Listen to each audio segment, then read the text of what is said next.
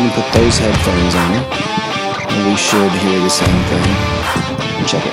Yeah, I can hear you. Yay, yay, yay. Schwitz it, babies. This is Jeremy Zeller, and welcome to Jeremy Zeller and the Other Side.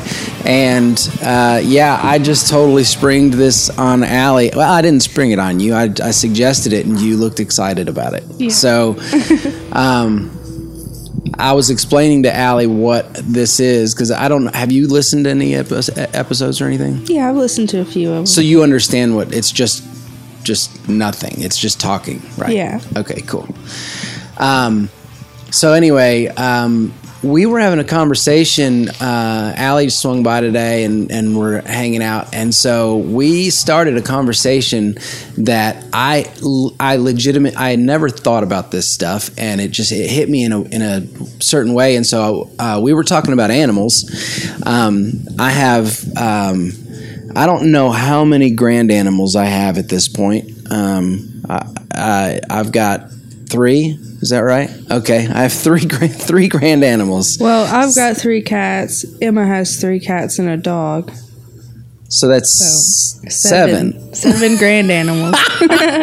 Oh gosh. Okay, so I have seven grand animals. Um, but anyway, uh, for the past couple days, um, the kids have swung by and brought some of my grand animals to see me, so it's been great. Um, today, I've been visited by the newest addition, Um, right? yes. Yeah, do people not know about this cat? Um, Mama and Papa don't know because I live. so cut that out. Okay. But him's name's Nico. Okay. So Nico Kaiju. he he is he's adorable. Um, did I did I even say that? Okay, yeah. What? I I'm just I'm. I've said. I've, let me inter- let you introduce yourself. This is my oldest daughter, Allie. I'm. I'm seriously. I'm beside myself, happy as you can tell. So uh, this is my oldest daughter, Al- Allie. I'm. Uh, I'm gonna just let her say hi real quick, uh, and then whatever, and then I'll tell you kind of about our conversation that led into all this. So, how are you doing today, Allie? I'm good. Are you good? Yeah, I'm happy to be here. I'm just woke up this morning and was like, damn, I really want to go spend time with my dad today. And I don't know if you saw my text the other night, but I, I texted you because Carly had texted me and asked me how it went when we came over here and hung out for your birthday all day. And I went to respond to her and I texted I missed him or I've missed him, but it autocorrected to I've missed home. And I just mm. left it That's perfect. because Right? I've missed home. right it's you know and people need to people need to understand that this this this journey that i'm going through or whatever i'm going through um, right now it has nothing to do with anyone other than myself i've um, I've just been in. I was in a really dark place for a long time, and Allie, I, as my oldest child, you you watched me go through that. So, so to to be where we are right now, especially after our our day together the other day, um, this is just is it's beautiful and perfect. And so, thank you for coming by. I really really appreciate it, and thank you all out there who care enough to to listen about whatever. Oh, this is going to be a good one. Okay, I'm, I'm down. Um, so, so what started this was um, Nico, the cat, coming by, hanging out, and I was like, "Oh yeah." Um, and so me and me and Nico have been chilling, and I I think I think Nico is blind. I don't know this for sure, but the way that he's acting, uh, I think he's blind. And me and Allie both were kind of talking about it. And then I just started thinking, I was like, you know, I've never really connected with my own animals. I was like, this is this is great. I'm having such a good time. I had such a good time the other day with uh, with Jade, my other grand my grandpuppy, and and uh, like it's it's just I, I was telling her, I was like, I don't think I've ever connected with. Um, with any pet that we've ever had uh, as a family, and we we were talking about that, and I was I began to wonder why, and then I was like, I, I think I got it. I think I might know why. Pet trauma. it was it, well. I think it was. I mean, it's not funny. It, no, I mean, it, yeah, it, it's. It, I think it is pet trauma because, like, I, I was like, Allie, listen, okay, listen. I remember my first pet was Sugarfoot, a mutt. It was just, it was a mutt, and I loved that dog so much, and we had it for for years, and uh, we moved into a house into Johnsburg, Illinois, and we had uh, Sugarfoot for that time for uh, for a little bit, and then I remember my mom and dad came and picked me up from school. Nico's playing with the with the microphone, so if you hear that, that's what it is and said, "Hey." him said hey but my parents came and picked me up from school and they were like sugarfoot died and i was just like Ugh. i remember it was super traumatic to me as a kid bet. Um, that would break my heart. it well it it did but i don't i didn't remember this. And then after that i had another dog named sheba that i got super super close to and she was an amazing dog. She would you know she was a german shepherd. She would protect the family. She would do the cuddles. She was just a very very well behaved good dog except she was aggressive to people other people. And so, anyway, uh, I don't know for sure why it was. I, I'm thinking that it had something to do with her being aggressive to other people. But anyway, um, that uh, my parents got rid of her. Told me that they took her to a farm. Now I don't know if that's actually what happened, but that's what they were. They told me. They said that they took her to a farm and let her run around. So sad. Did you ever But- do that to me? Yes, you know that. Like with Gabby, I feel like that. I feel like that poor dog was just kind of let go. Well, I feel that like wasn't your fault. She ran away. Yeah, but I don't know. I just I found it odd that I've never connected with an animal since. Like I look at the way that you and your sister connect with animals, and you know Rena with horses. It's just weird, you know. Like there's this connection there, um, and I I I remember having that, but it's been a long time, and I never understood why. So who knows? Maybe an animal's in my future. I told my kids, I said, "Do not bring me an animal. I, I'll get one when I I'm ready." you need a cat, but that's only because well, see, Emma says I, I need a dog. cats. Emma says I need a dog. dogs are a little bit more high maintenance than cats. I just can't do the barking and pooping and stuff.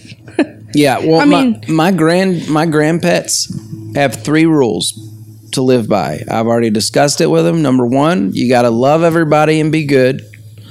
Number two, don't shit or piss anywhere that I can't clean it up. Number three, don't bite or chew on things. That's it.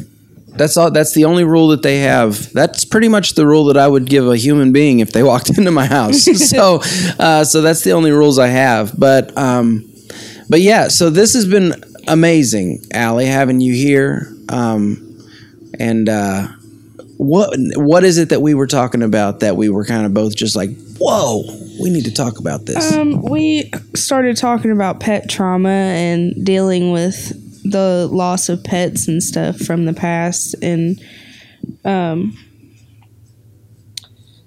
I don't know. I think a lot of the attachment that people get to animals, like me or Emma, is from the affection that the animals show. You know, like we are people of love. We just love to give love and receive love. And with cats, I mean, I know that I love cats because they're sweet and they're affectionate and they like, you know, they like to rub on you and do little purrs. I don't know. So I think losing an animal, like I said earlier, I would die for any of my cats because I love them. right. but um I think I don't know. I think that I don't know. For me, I don't have kids, and so my animals are my kids, Yeah. and yeah. So what? so what was it that we were talking about that we both said this needs to like we need to record this?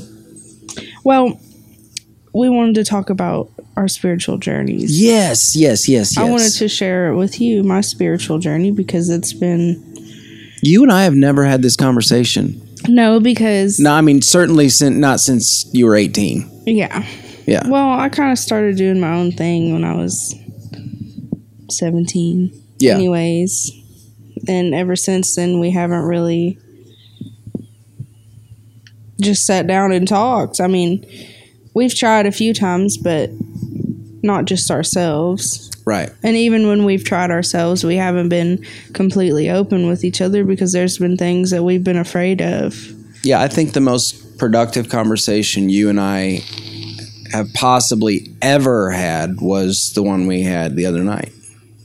That was, you know, so so I can. It's interesting you said seventeen because that's a, that's about when I could tell with you that something was going on, and I was in an interesting place as your dad because I was still active in you know working at the church and everything like that, and so. Um, I needed, uh, Well, it really started when I was 16. but what I'm saying is for me, I I couldn't I couldn't ask you the question because I was afraid of the answer. I couldn't come to you, my oldest daughter, and say, Allie, I've noticed this or I've noticed that. Um, because at the time, at that specific time, I was beginning to have those questions. Anytime before that, I would you and I would have spiritual conversations and we would get deep. I mean, I'm talking like scripturally, we would have like hardcore like scriptural biblical conversations. But when it came to questions outside of that with things that that that I was going through when I picked up on the fact that you were going through stuff, I couldn't come to you as your dad because I was scared of the questions you would ask because I had those same questions and I couldn't come to you honestly. Anytime before that, I could come to you. And I mean, boom, boom, scripture this, you know, this is what you do. This is, you know, this is, you know, um, or, you know, coming to you in love and saying, sweetheart, this is, you know, this is the, the the way that Jesus would want us to go or this is the path that you know we know or I don't even know but but anyway you and I have always had a very open as far as like blunt and honest we've had I feel like we we can speak to each other the way that we can't when we want to and I think that's almost maybe why that we didn't talk since for so long cuz Well, it's been about six years since we've yeah been able to confront each other and Yeah. have a civil conversation. You're right and right. I mean, it sucks, but I think it's because we both wanted to understand each other so bad that we were trying to understand in, in the ways we wanted to instead of trying to understand the person from the position that they're standing, you know? And so I know my spiritual journey really started about six years ago. And I've always, I mean, always went to Christian camp and Bible school and Sunday church and Wednesday night youth group. And I always went to those things. And so coming out of not Christianity, because I do say that I'm a Christian, but I'm a more spiritual person than anything. And um I don't know, 6 years ago I remember I was working at Subway and I was in high school and I had just gotten my first car. It was a Volkswagen Jetta Mhm. and um it was a very shitty car. That thing was a piece. That thing, It was very bad. yeah, it was a. But that that time in my life was when I started being rejected by my family for who I was. And so that's kind of what led me into my um led me onto my spiritual journey and you never really disowned me for the things I did and mom never really did either but there were a lot of other family members that did which is okay. I'm okay with that. Now, 6 years ago, it tore me apart. I mean, I was, and when I say rejected or judged on the things that I did, it wasn't the things that I chose to do in life. It was the things that were put upon me. Not, and I'm not saying that it's anybody's fault because if if I didn't go through the things that I went through, I wouldn't be the person that I am. And I'm proud of the person that I am. I am too, but there's definitely things that I put on you as your dad, as the old as my oldest daughter. There were, you know, a certain there was a certain level of responsibility that you were expected to have, you know. And I think in a lot of ways as as a big sister in the very the overwhelming majority of ways, you were a great big sister. I mean, I tried. You were, you were, you were fun. You were re- somewhat responsible. Your sister was more responsible than you were growing up.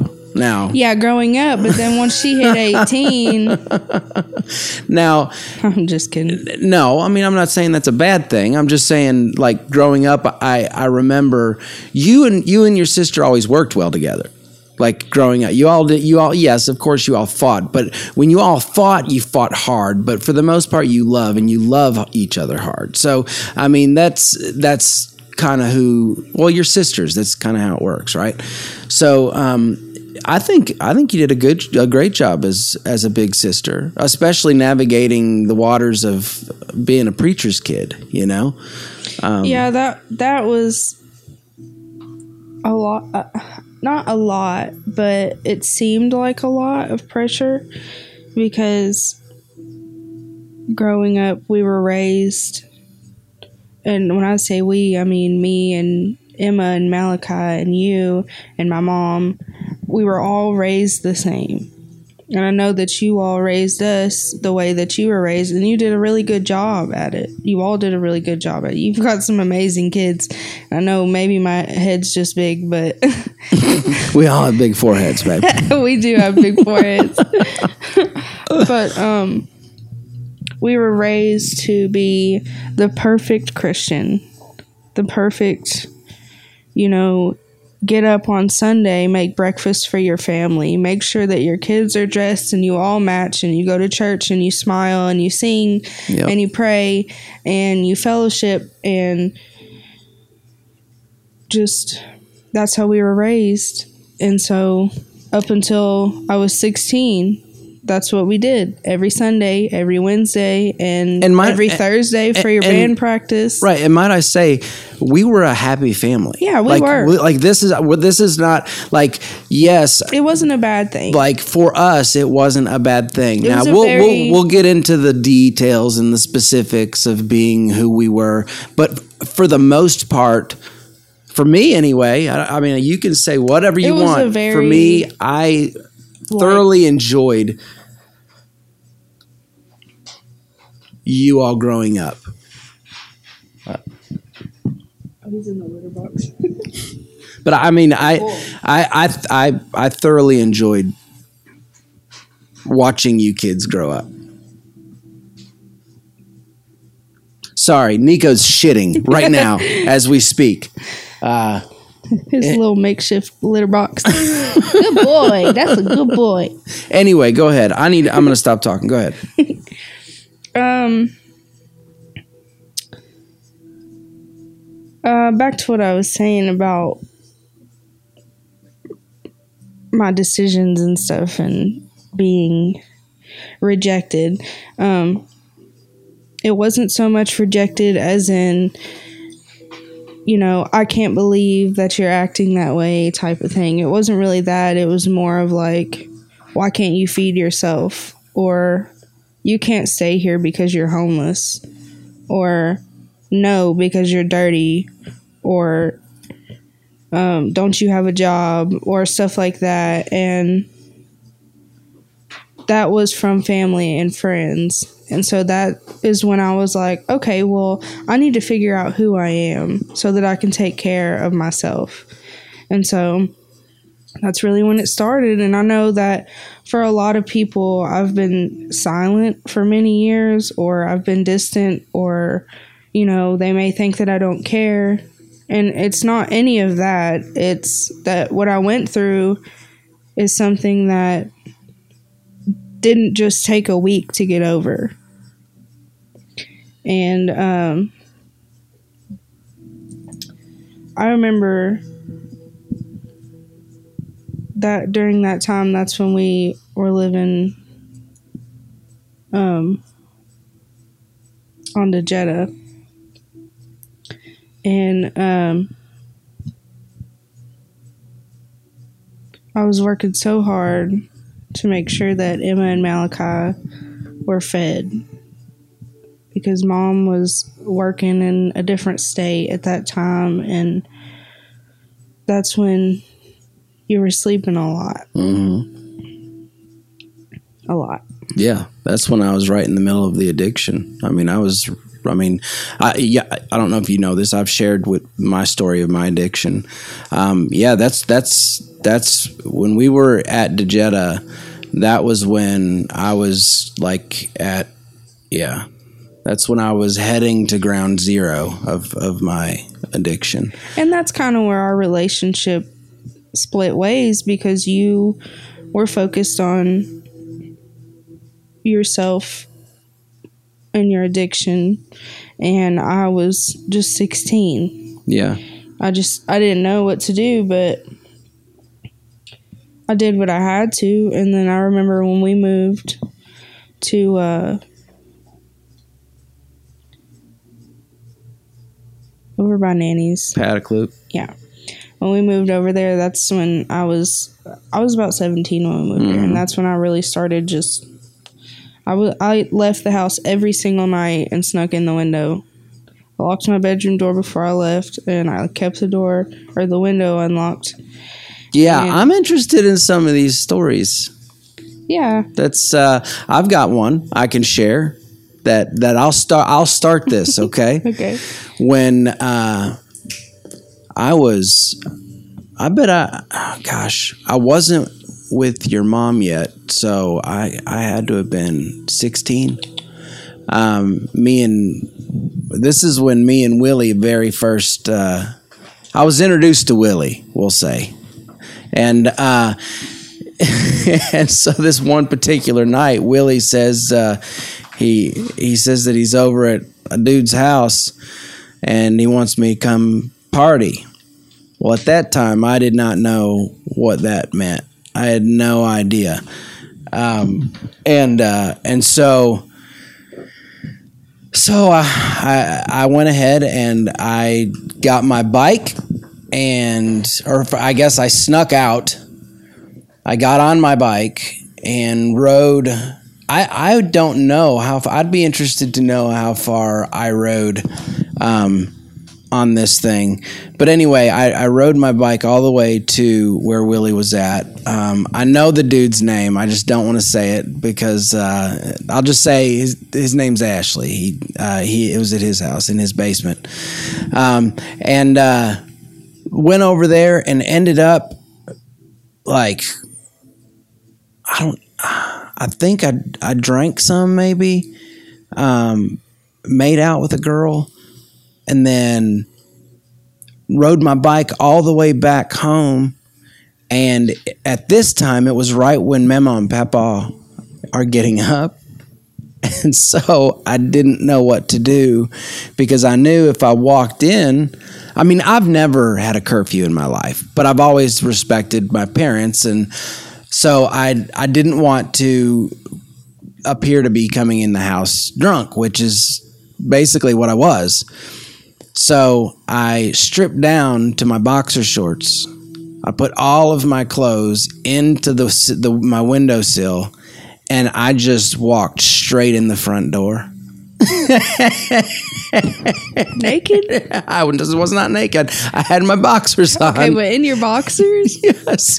Was it okay? Was it So here's like- my thought. wait, was it a plan to distract? It was. Or- Here's what my plan was. 'Cause what was that? my plan was it was so off the wall that if I walk in the house and I get caught, Memaw or Pepaw, if they find me stumbling in the house like that, then I had just and I, for one month, from what I remember, I remember Memaw being in the kitchen, seeing me. And, and asking me what was going on, and I just mumbled and went on to bed hoping that she wouldn't follow me. Thinking you were sleepwalking. Yes, it worked like a charm. Never got caught. Never got caught. Oh wow. Yeah, it was fun. I'm trying to think of the worst thing.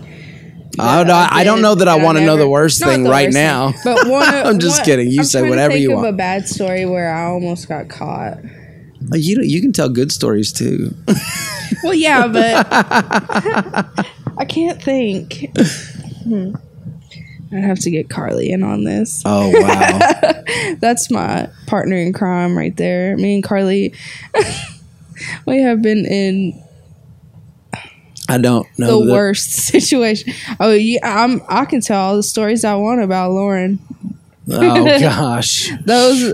Okay, here's one. Rest in peace. Here's one about Lauren. This one's funny. Okay, so Maybe Yeah. you should tell like at least a, a sentence or two of who Lauren Yeah. is, just so you don't, Of like, course. bust into that without. so I can even tell tell because I know this could be an episode in itself. it could. Lauren Lauren was very special to you, and that's Yeah. an understatement. Like she was like we should give her a whole episode and tell her whole story, but I will just tell about who she was. Um, she was my best friend. Um, actually, I, I this is how we met. So I was one of the people that hung out at Walmart parking lot every night, almost every night. Oh my god. until the cops ran us off and we had big trucks and lots of beer and you know all that. It was fun. But i went to walmart parking lot with a friend and as soon as we pulled up he had said something about lauren and i was like who's that because i heard her name before but i never like met her or hung out with her but everybody knew who lauren kinney was everybody and um, so we got out of the car and we were walking through the parking lot, and all of a sudden this girl runs up to me and she's like, "Hey, bitch, try this drink." And I was like, "What is it?" She's like, "Just try it." So I took a drink and it was really good. and she said, um, "She said it's rum and raspberry Sprite from Sonic." and I was like, "Oh." My God, that is the best thing I've ever tasted. Let's go get a cup so I can have some, and we'll go get some more. and so she can't get in trouble for this now. so we go into Walmart, I, and this is the first time meeting her, and we're walking through Walmart, and I was like, "What's your name?" Because I didn't know, and she was like, "Oh, I'm Lauren." I was like, "Oh, you're Lauren, okay." And so we're walking through Walmart, and we go through the cup section, and we just keep walking. And I was like, "I need to look for a cup." She was like, "No, it's fine," and so. we get out to the parking lot and we're like almost all the way back by where everyone's hanging out. And this bitch hands me a cup. oh my gosh. And I was like, oh my God. Now, this was like five, six years ago. And um, So most people right now are probably thinking, and we're supposed to think that's a good impression. no, that's not the good impression. That's just how I met her. I, I'm just, yeah, I'm just like, like, because Lauren was so many beautiful things. yeah. And, but after that night, I mean, there's more to the story that's worse than what I've already See- said. But Yeah, I don't see, know if this I is should where I just I need to learn to just shut up. Honestly, go. because Well, I mean, it's a funny story, and we always laughed when we told the story about how we met. But I, I mean, I mean, I, I do want to talk about who she was. I was just I know what like this is kind of this kind of goes into like what my problem is, Allie. Like I immediately, did you see me? I immediately went into protect mode. I wanted to protect you, like because yes, there there's a part of me that's like, Allie, don't say something that's going to make somebody, especially somebody else, look bad when they can't. well, you can take it out, No, but I, that's I can. But like, even if you want to keep the story for yourself. no, I yeah, that's true. But like, I is that is that wrong of me to want to like like I guess that's still a part of me that's still struggling to like let go. Like just to let go and just to listen even even when it's you know my oldest daughter. Well, let me finish the story, and then you can go back and play around and see what parts you want to keep. Because if Okay. you don't want to keep the bad parts, then you don't have to. Because when I Okay, was saying just- it, I was like, maybe I shouldn't say that. Yeah. So I started thinking about Mama Linda and Mr. Mike. I love you guys. Your daughter was wonderful. if you're listening. um okay, so when we got back to the parking lot and she gave me my cup, I was like, "Oh, oh my god." You know, like, "Oh no." And then all of a sudden she takes off running took off running, left me with the cup, and I was like, "Am I about to get arrested?" Two cops pull up, and I was like, "I'm about to get arrested for this cup," and like, what do I do? Well, the cops weren't for me; they were for her. Oh no. It wasn't about the cup. had nothing to do with the cup. While while we were inside, we went to the bathroom before we went anywhere, and she took a picture of us and posted it on her Snapchat. And so she had someone on her Snapchat that knew a cop or something and told the cop she was at Walmart and she had a warrant out for her arrest. And so and so she's at Walmart stealing cups while she has a warrant out for her arrest. Just met this girl and I love her. and I was like, all right. So I go back to my friend and I'm like, why are these cops here? And he was like, they're looking for Lauren. I was like, oh my god, I, I, was, I was just with her in Walmart. Like we just walked out of Walmart. He said, yeah, I know. Where'd she go?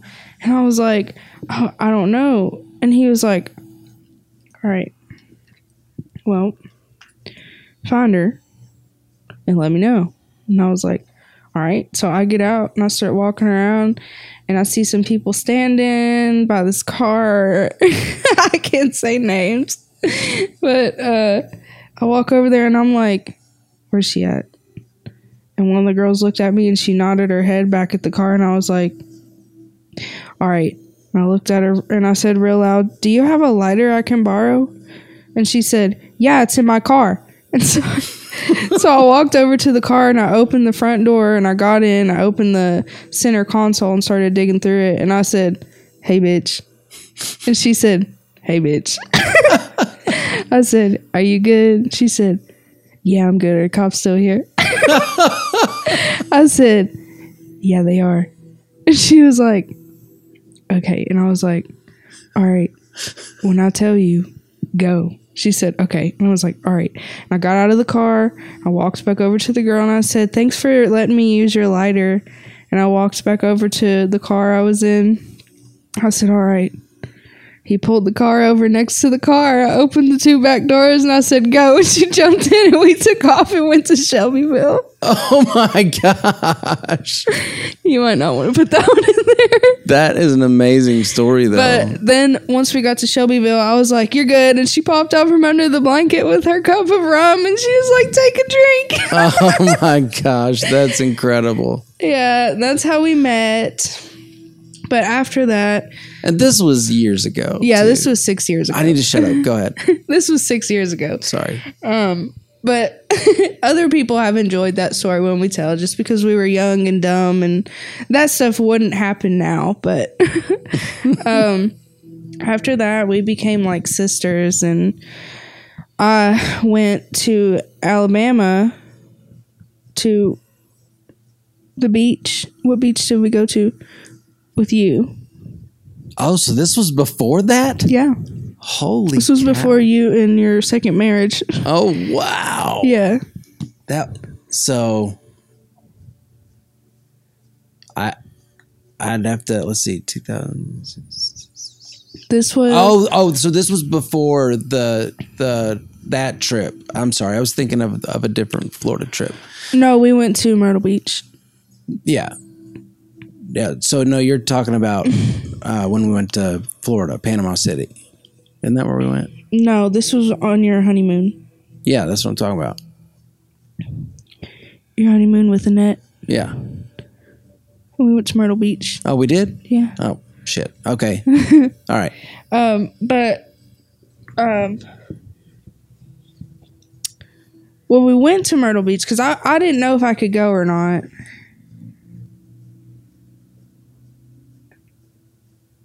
Yeah. Remember, I was in trouble. Yeah.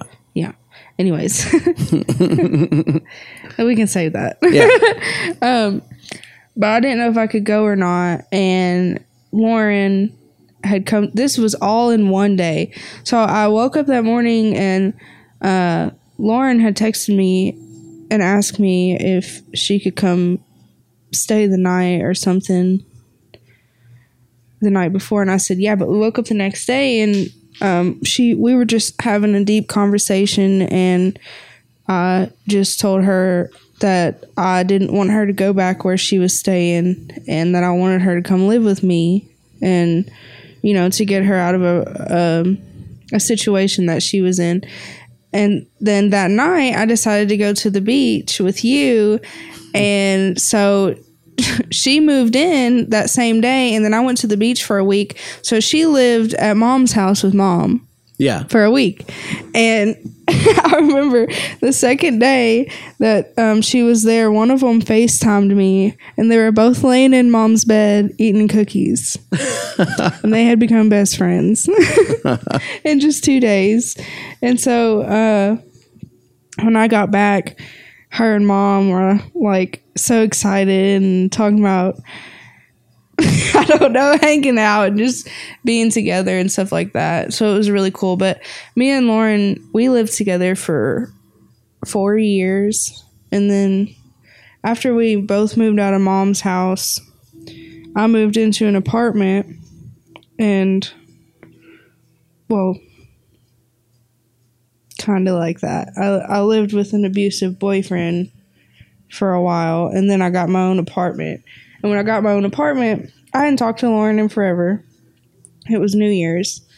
And um, she called me and was like, What are you doing tonight? It's New Year's. I want to hang out. I was like, Okay.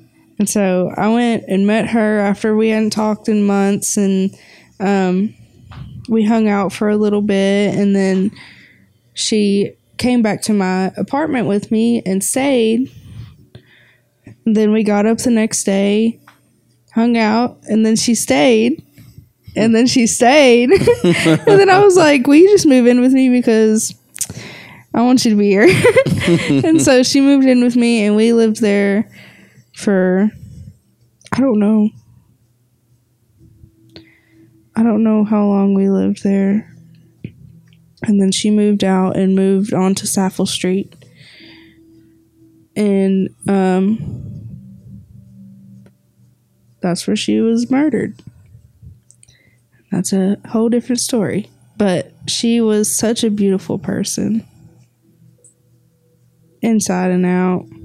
And I looked up to her in ways that I didn't even realize until she was gone. Like when she was gone, I felt like half of me was gone. And that that was a huge a huge setback in my spiritual journey because I sat back and I was like what the fuck? Like what is going on? And I mean, I still can't believe it. Even now. But I'm forever grateful for the things that she taught me and the times that we had together. because I know that I wouldn't be me at all without her and her strength, the strength that she had to get through the things that she went through.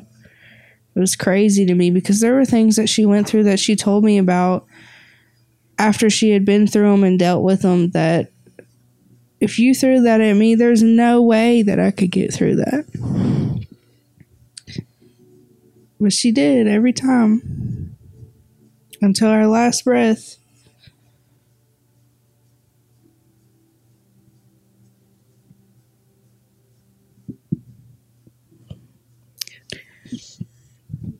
The interesting thing, not that I don't even know that I would call it interesting, but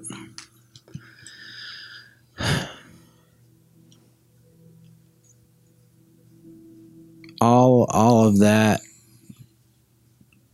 like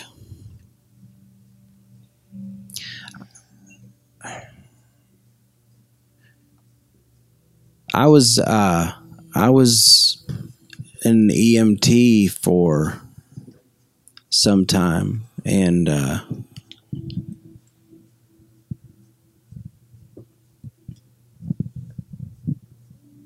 I can't believe it happened the way that it did. yeah, I you know, I can't share everything because I know you can't. but I can tell you that um I can share.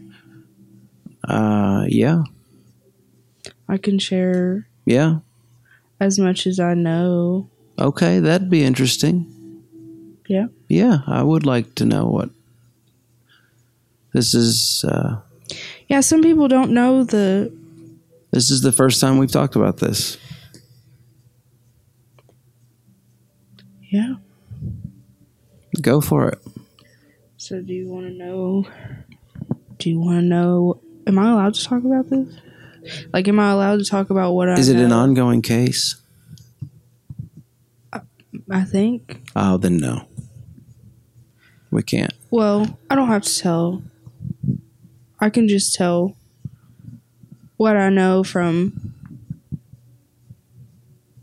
Yeah, just what do you, yeah, what do you know about? Well, I remember April 8th, 2019. okay. This was probably 24 hours before. 24 hours before. Yeah. And um, I woke up that morning. I woke up that morning and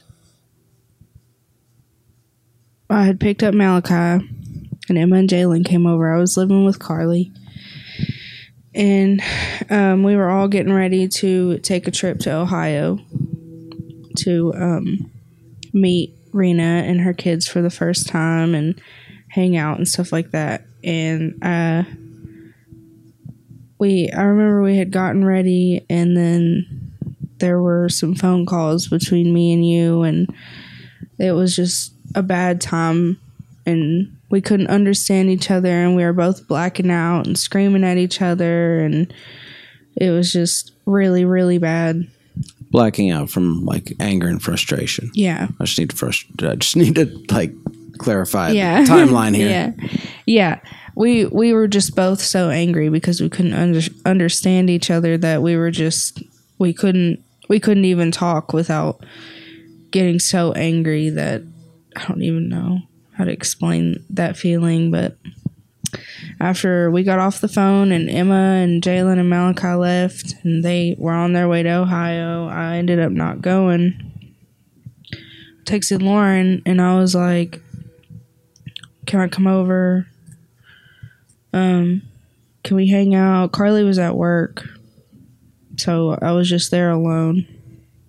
And um, she, I remember she didn't text me back, and I, I jumped in the car, and it was pouring down rain outside, and I was so mad, and I didn't know what to do. I didn't even know where I was going, and I pulled out of the parking lot and came to a stop sign and I just started beating the steering wheel of the car because I was so mad. And I just hit it over and over and over, and I dented the inside of it. And um, then I was like, all right, calm down. You're good. And I was fine. And then I went to turn the wheel to the right so I could turn around and go back to Carly's house. And I punched the wheel so hard that the steering wheel was stuck and it wouldn't stop beeping. And it just kept going and going and going. I just kept getting madder. At least I thought taught you how to throw a punch. I just well, that wasn't completely my fault. Yeah. My fiance definitely punched it a few times before me. That's uh, Not because of me. okay. but um yeah so the steering wheel wouldn't the or the horn wouldn't stop and i was just mad and i cut the car off i actually had someone come and take the horn chip out of the car so there is no Drain the horn fluid. no. Just a, just a little chip.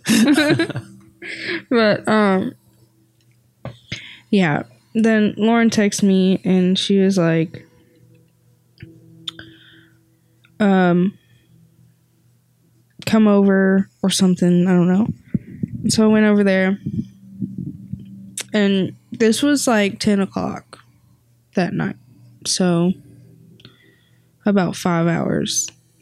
That's crazy five hours until she was killed I was standing in her bedroom slash living room that she had. It was she was in the basement and they had their couches all set up and they had a bed and stuff. It looked really nice in there. And she was in her her nesting stage of her pregnancy because she was in the third trimester. And um so she every time I went in there she was folding baby clothes or cleaning, dusting, had on her slippers and her big t-shirt and her big pajama pants. And but i went in there and i remember i was still so mad that i just couldn't even sit down. I was just pacing and i was just talking to her and i was like i don't know what to do. She was like well you need to chill out. Do you want to hang out for a little bit? There's people um, coming over to hang out and watch movies and stuff and I was like, I don't know. I'm just, I'm in a bad mood and stuff like that. And she was like, well, go take a nap and then come back. So I was like, okay. And I went back to Carly's house and I went to sleep. And uh, actually, I did wake up through the middle of the night, but um, I just went to bed. And then that morning, I got a phone call at six o'clock in the morning, and it was my mom. She was freaking out she was like, "What's wrong? What's wrong?" And I was like, "What? What?" Because I was asleep. I didn't know what was going on. She was like, "Is Lauren okay?" I was like, "What are you talking about?" And um, she was like, "Go check on Lauren," and I was like, "What is wrong?" And it's like she didn't she didn't want to tell me. But then she told me, she said, I got on Facebook this morning and there was a shooting on Saffel Street. It was a pregnant woman. And I just remember I don't even know.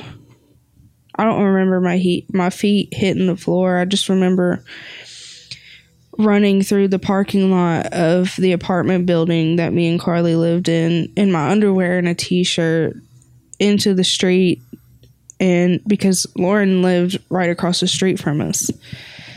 So I ran into the street and all I could see were cops and ambulances and everything up by her house and I was like, no, no, no, no, no. And um then Carly comes running behind me and she was like, Oh my god. Like, oh my god. And so we both ran inside, put some pants on, put some shoes on, and we went and stood at the end of Chautauqua Drive. Right there by Saffel Street Yeah. and uh, it's it's this the the whole thing for me was so spiritual because every person involved I knew on a spiritual level. You know, like me and Lauren, we had this connection where, like, I, I just knew if she was upset or if she was hurt or if she was doing something she shouldn't have been, I just knew. I just had this feeling and I never judged her for anything. I never, you know, told her she was a bad person because she wasn't. She was just trying to get through life. And so I just I showed her grace and she showed me grace back.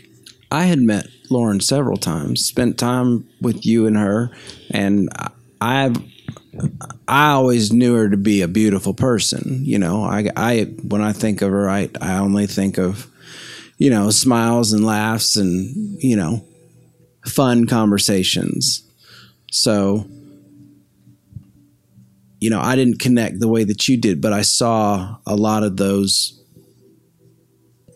sides that you connected with. So I didn't mean to interrupt you. I don't know why I said that, but you're fine. well, you knew her.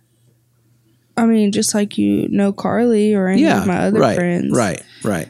Like you look at them like daughters too. Cause there was never ever a time when I came home and I was like, Dad, my friend is not having a good home life. Can they please come stay the night? And you would immediately be like, Yeah, they can come. We'll go get them some clothes for a few days. And I mean, that it's happened. And yeah. you've never been upset about it. Right. You know? Right. And I'm grateful for that. But, um, so so your connection with Lauren was spiritual, and everyone it involved in that in her death had a meaning to you spiritually. Yes, yes. It, it, like not not everyone because I know that there were four the four men involved. I I, I knew some of them from school, but I didn't know the guy that actually pulled the trigger. Um But everyone that I came in contact with after, well, between the time that she passed and up until now, it's been like, I don't know, it's been crazy. But whenever we were standing there on the sidewalk waiting to see what's going on. I was standing there calling her phone over and over and over and over. I was calling her boyfriend, I was calling her her brother, her sister-in-law. I was calling everyone that I knew. She wasn't answering. Nobody was answering me. I was freaking out. And then uh out of this fog of cops and ambulances and everything there was this guy walking, and if you're from Lawrenceburg, you know exactly who I'm talking about. I'm not going to say names, but he's an amazing person, and if you ever come across him, give him a chance. He's the guy you see walking down the road, singing his song, bopping his head. You know what I'm talking about? He's always walking through Lawrenceburg, singing out loud, you know, rapping, doing big movements and stuff. Mm-hmm he's an incredible person. Yes, he is. And he actually, um, when me and Lauren were living in the apartment together, he came to me and I offered him a place to stay, and he stayed with him, me and Lauren, and he was like a brother to us. He took care of us, we took care of him, and he watched out for us.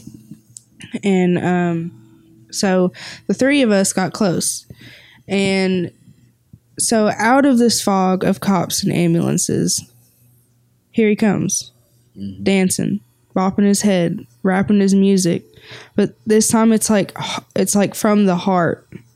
It's like pain. Yeah. And I stopped him. Like he it's like he w- he wasn't paying attention to his surroundings. He was just going at it, just rapping and singing. And I stopped him and I was like, "Hey, and he was like, "Oh, hey, how are you?" And I was like, "Turn around." And he turned around and he looked and he said, "Who is that?" And I said, "Lauren." And he dropped to his knees. And he just starts saying no and I was like, "No." Like it, I was still in shock. I was like, "This is not happening." So now the three of us are standing here, sobbing together, me, Carly, and him, and we're like, "What? What is going on right now?" Like, and it, it was just, it was weird, and so me and Carly were like, all right, we got to figure this out. We got to get a hold of somebody. We got to go to the hospital. We got to figure this out. Like, and so we walk back into the house.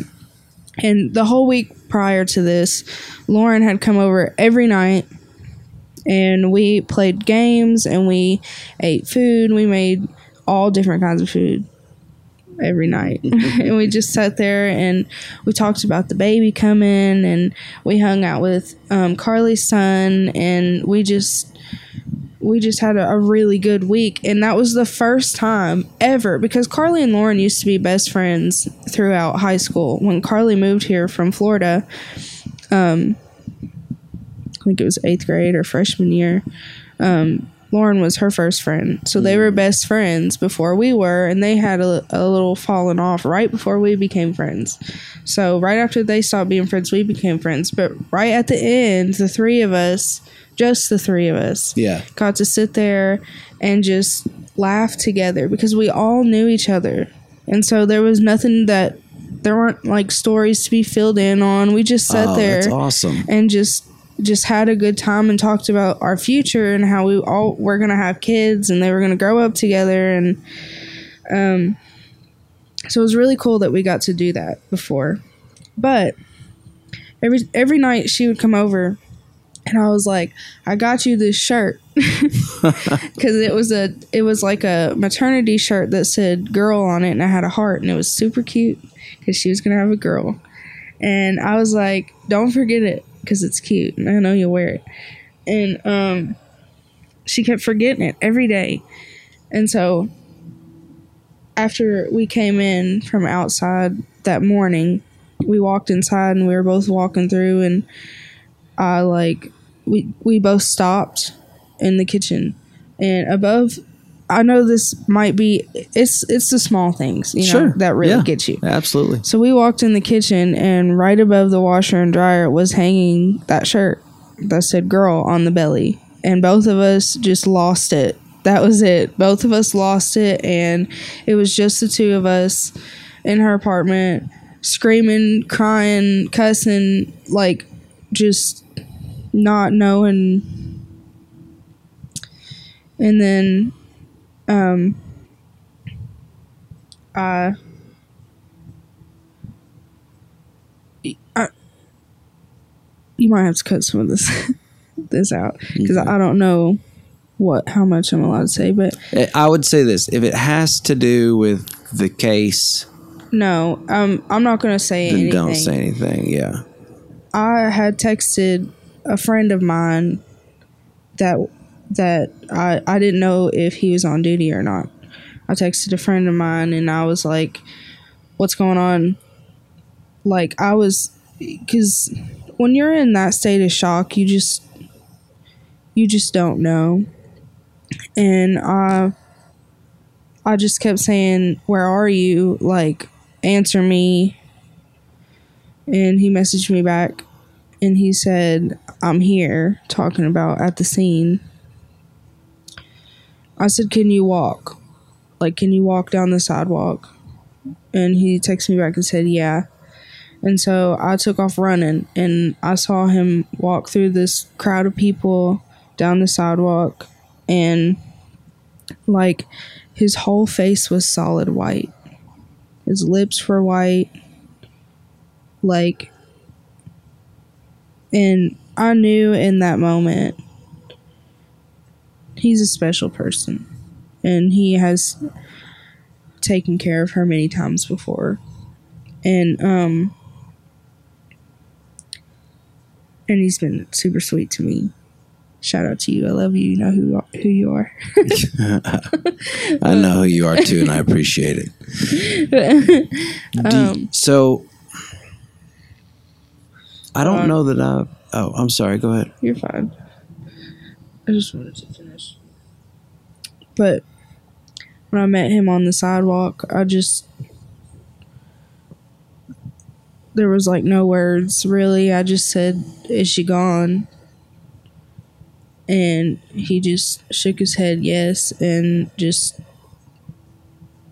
his head just dropped and my, I fell on his chest and he just held me there and we both just cried and I was like fuck. Like and so I went back to the apartment and when I got there a few of our friends who had also lived across the street had walked over to the house. Everyone was sitting there crying. There were people pulling up outside everywhere because all of our friends were coming over because nobody knew what to do.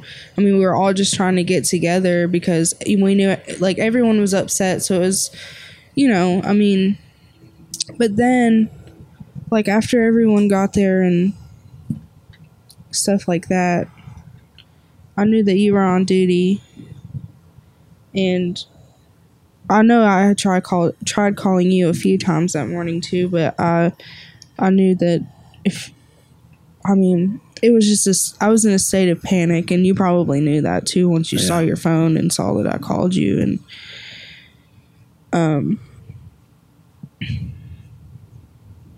you were there. That it, that's so weird. It's weird like it's another connection. But i feel like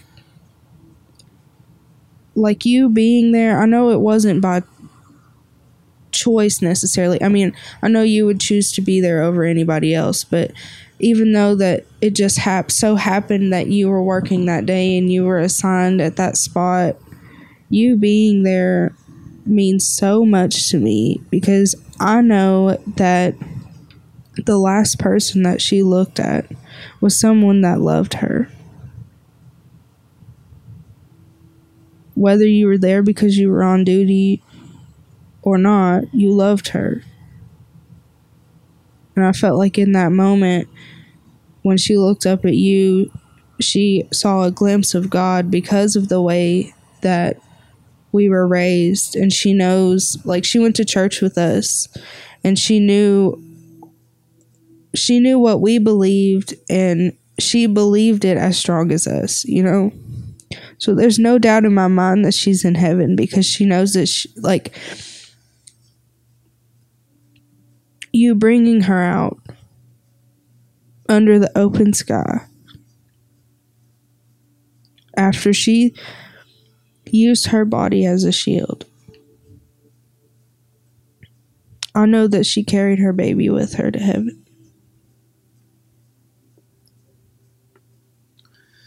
So I'm.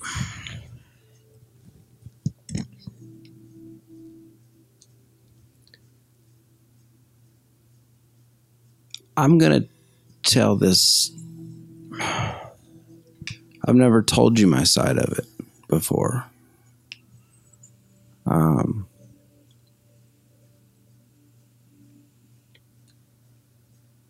we got called out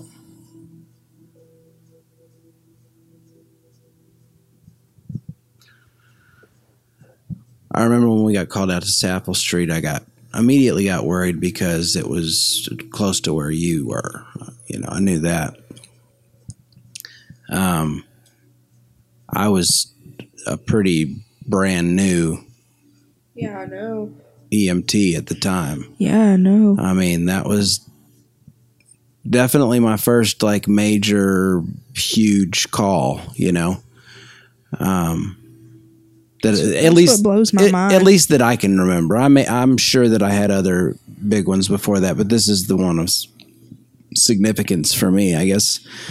Um, went out there and um, I'm not going to use names, but uh, just know that I know who you are and know that you're so appreciated beyond anything um, I, I can honestly say that our law enforcement and our EMTs did an amazing job. They did. Thank um, you all. They uh, being able to be a part of the. I, I just thought of it. Just when I said, and I know who you are, I meant that in a good way. I didn't mean that in a bad way. it sounded really bad. No, I mean it in a good way. Like, I, like it was from from an like- operational standpoint, it was wonderful. And here's the thing: that's that was my mindset going into it. As I got the call, you know, as we responded to the call, you know, I'm driving the ambulance. I'm nervous about getting close to where my daughter's at. Pull up, and I did not know that that's where she lived. Didn't know that. I walked. We we kind of did our thing, you know, assessing the, you know, you know, making sure the scene is safe. And, you know, the police officers were doing their job to make sure that that happened. And when we got in there, um, the director is telling all of us what to do. The paramedic in charge was, it was really impressive to see all of this stuff that I had been taught all come together at the same time and see it done so well.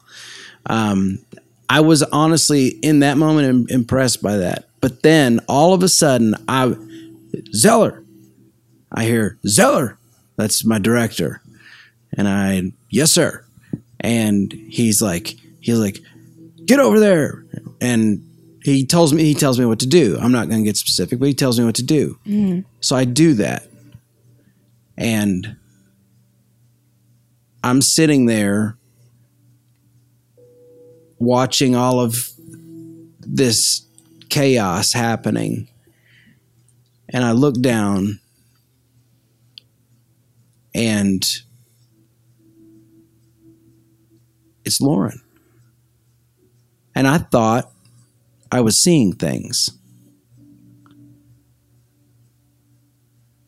Everything stopped. Like, the like time slowed down for just a second Yeah.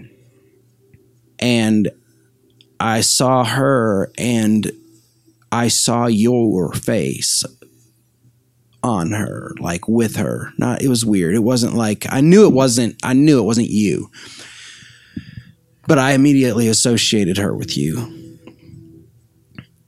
And then all of a sudden it was like snap! Everything just went right back to zeller zeller okay you know and right back to work. And i can remember now looking back and the details of of it. And ultimately we got her out and wheeled her outside. And we before we passed her up onto the ambulance I can remember her looking at me. And again it was like in that moment right before I let go of her it was like that same time stopped. And it was just it really was a beautiful moment. Um and so like i sit here and i listen to you tell these stories and to know that through all the chaos of what was going on, whether it be like in her life or in my life or in whatever, like th- to me anyway, it shows me that yeah, there's something in control here. There's something happening that's It was just crazy to me that, and we, you and I had not talked in 24 hours oh because of that big fight we had. right. and it was just and it, to me it was it was like what am i I, I put my trust in god because i know that god has a plan god calls people home when he needs them and i know that there's a reason that he took her home. But I knew that there was a lesson that I was supposed to learn from that because I got in this huge argument with my dad and was like, you know, I don't want to talk to him anymore. And, you know, just like,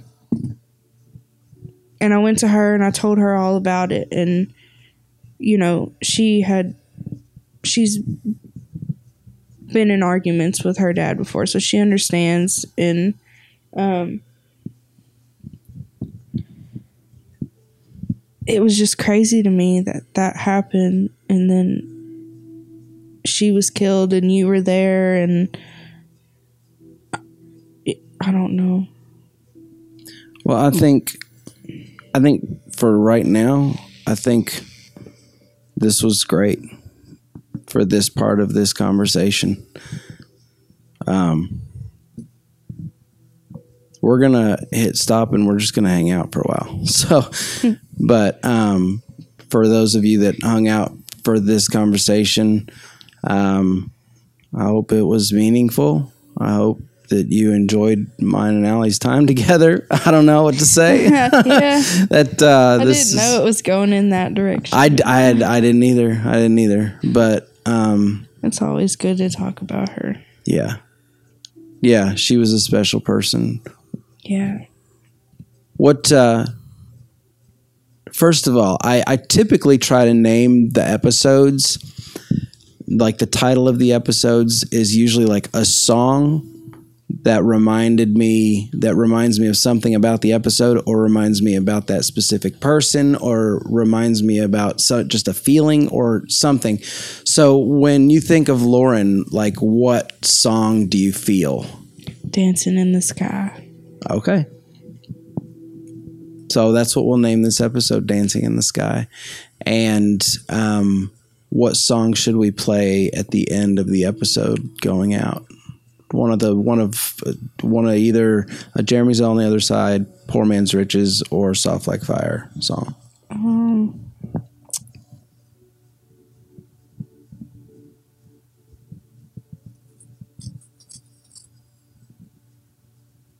it'll probably be a soft like fire. Okay, I can't think which one. I'm terrible with titles too. I can't remember titles.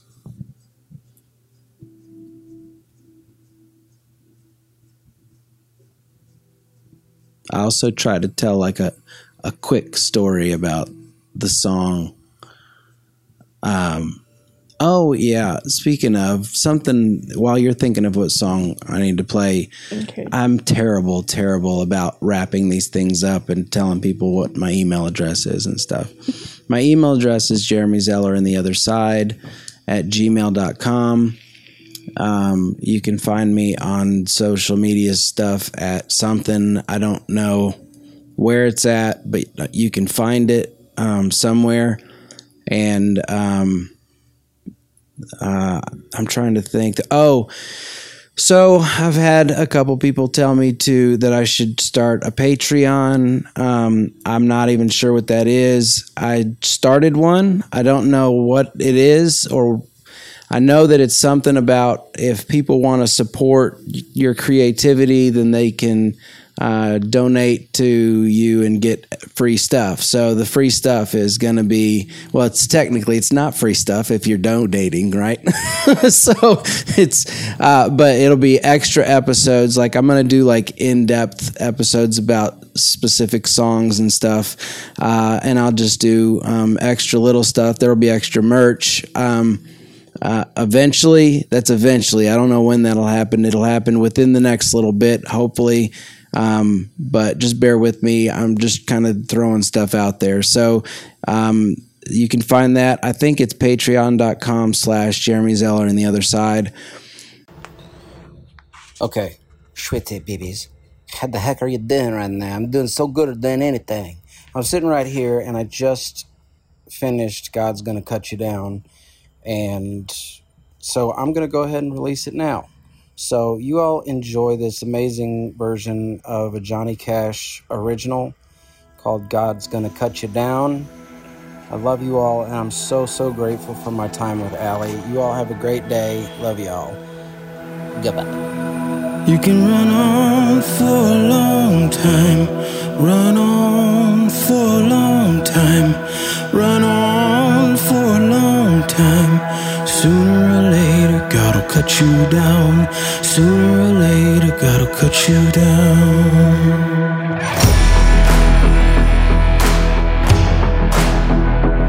Go and tell that long tongued liar. Go and tell that midnight rider. Tell the rambler, the gambler, the backbiter. Tell him that God's gonna cut him down. Tell him that God's gonna cut him down. Well, my goodness gracious, let me tell you the news. My head's been wet with the midnight dew. I've been down on bended knee, talking to the man from Galilee. He spoke to me in a voice so sweet, I thought I heard the shuffle of angels' feet. He called my name and my heart stood still when he said, John, go and do my will. Go and tell that long-term liar. Go and tell that midnight rider. Tell the rambler, the gambler, the backbiter. Tell him that God's gonna cut him down. Tell him that God's gonna cut him down. You can run on for a long time. Run on for a long time. Run on for a long time. Sooner or later, gotta cut you down. Sooner or later, gotta cut you down. Hide your hand. Work in the dark against your fellow man. But as sure as God made black and white, what's done in the dark will be brought to the light. You may throw your rock, hide your hand, work in the dark against your fellow man. But as sure as God made black and white, what's done in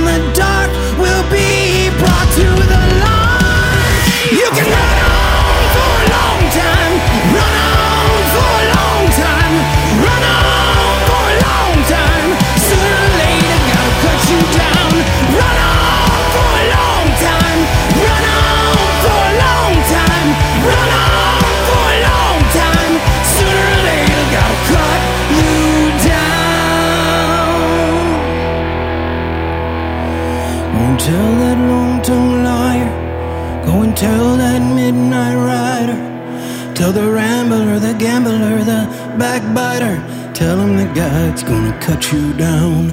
Tell him that God's gonna cut you down.